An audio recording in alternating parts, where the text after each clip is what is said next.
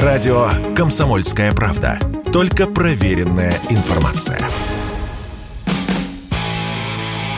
Автоньюз. Совместный проект радио КП. Издательского дома «За рулем». 1 мая меня в Московской области остановили гаишники. И началось. Как себя чувствуете? Употребляли?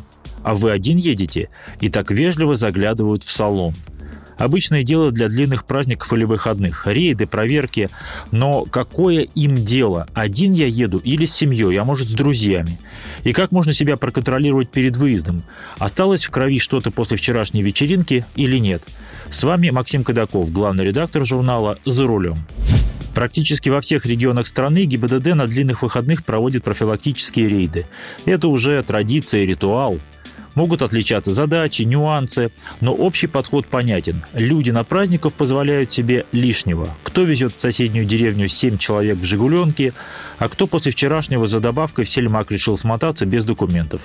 Например, ГИБДД Московской области сейчас особо контролирует два момента – езду в нетрезвом виде и правила перевозки детей.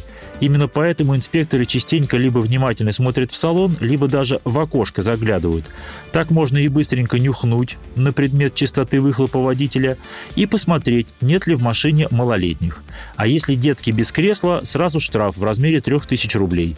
Уверяю вас, что с одного взгляда опытный инспектор определит возраст ребенка и совершенно точно определит приметы, по которым можно наложить штраф, а их много. Например, ребенок сидит в детском кресле, но не пристегнут ремнями этого кресла. Ребенок пристегнут, но не зафиксировано само детское кресло креплениями изофикс или штатным ремнем автомобиля, поскольку вам было лень с ним возиться. Кресло не соответствует возрасту, весу и росту ребенка. Кстати, такое нарушение считается длящимся, подобно нарушению скоростного режима, поэтому оштрафовать вас за нарушение правил перевозки детей можно хоть 10 раз в течение дня. А теперь о проверках на алкоголь.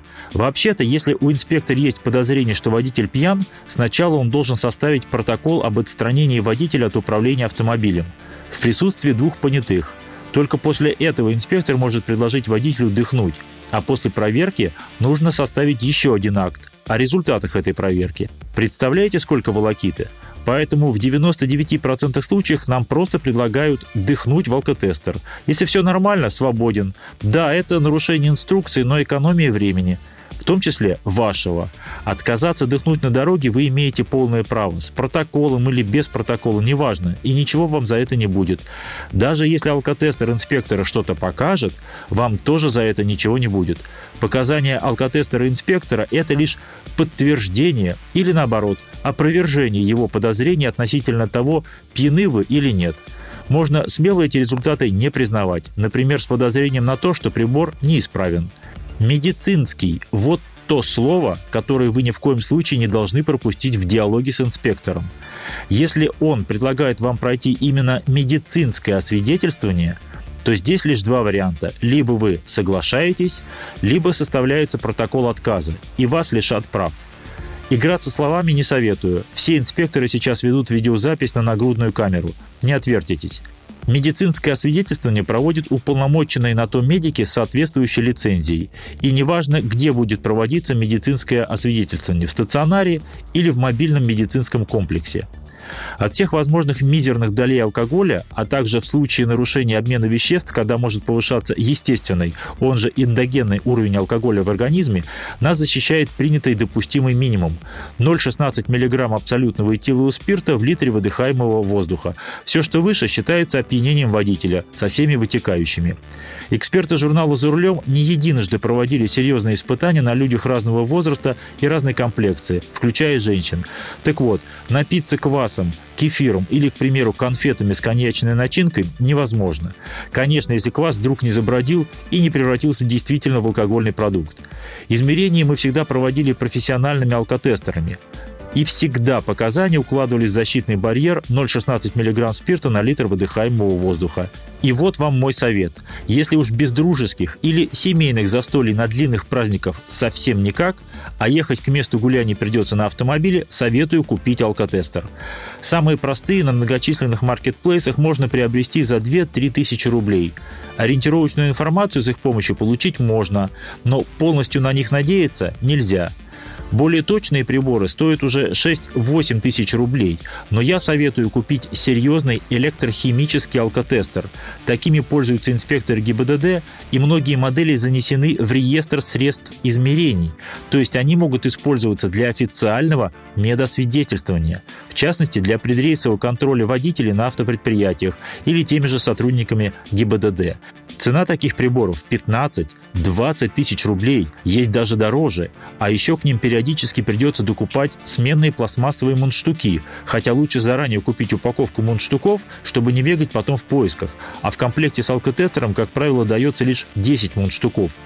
Кто-то покрутит пальцем у виска. Да за такие деньги можно неплохо погулять на шашлыках целой компанией. Еще и на бензин останется. Да, можно, но тут уж выбирайте, что вам важнее. Потратить сейчас 20 тысяч и железобетонно контролировать себя перед выездом или рисковать и, возможно, лишиться прав на полтора года за езду в нетрезвом виде. А вместе с лишением вам влепят еще и штраф 30 тысяч рублей. И это не альтернатива. Штраф обязательно идет прицепом к лишению. Да и не в лишении дело. Не дай бог случится какая-то страшная авария, а вас признают виновным, да еще выяснится, что вы были в состоянии алкогольного опьянения. Век не отмоетесь. Кстати, при наличии такого алкотестера, который выдерживает большие нагрузки, то есть частые измерения, и при наличии сменных мундштуков, вы гарантированно и с высочайшей точностью сможете продуть не только себя, но и всю компанию. Другие-то тоже на машинах приедут. Друзья вам еще и спасибо скажут. Прослывете продвинутым, технически оснащенным человеком. Ну а если все-таки нет возможности купить такую дорогую вещь, то самый верный способ избежать неприятностей – не пить перед поездкой. Пара бокалов сухого вина или шампанского накануне вечером для здорового человека – это не страшно. Если выпили в 7 вечера до подзакуску, то к 10 утра будете как стеклышко.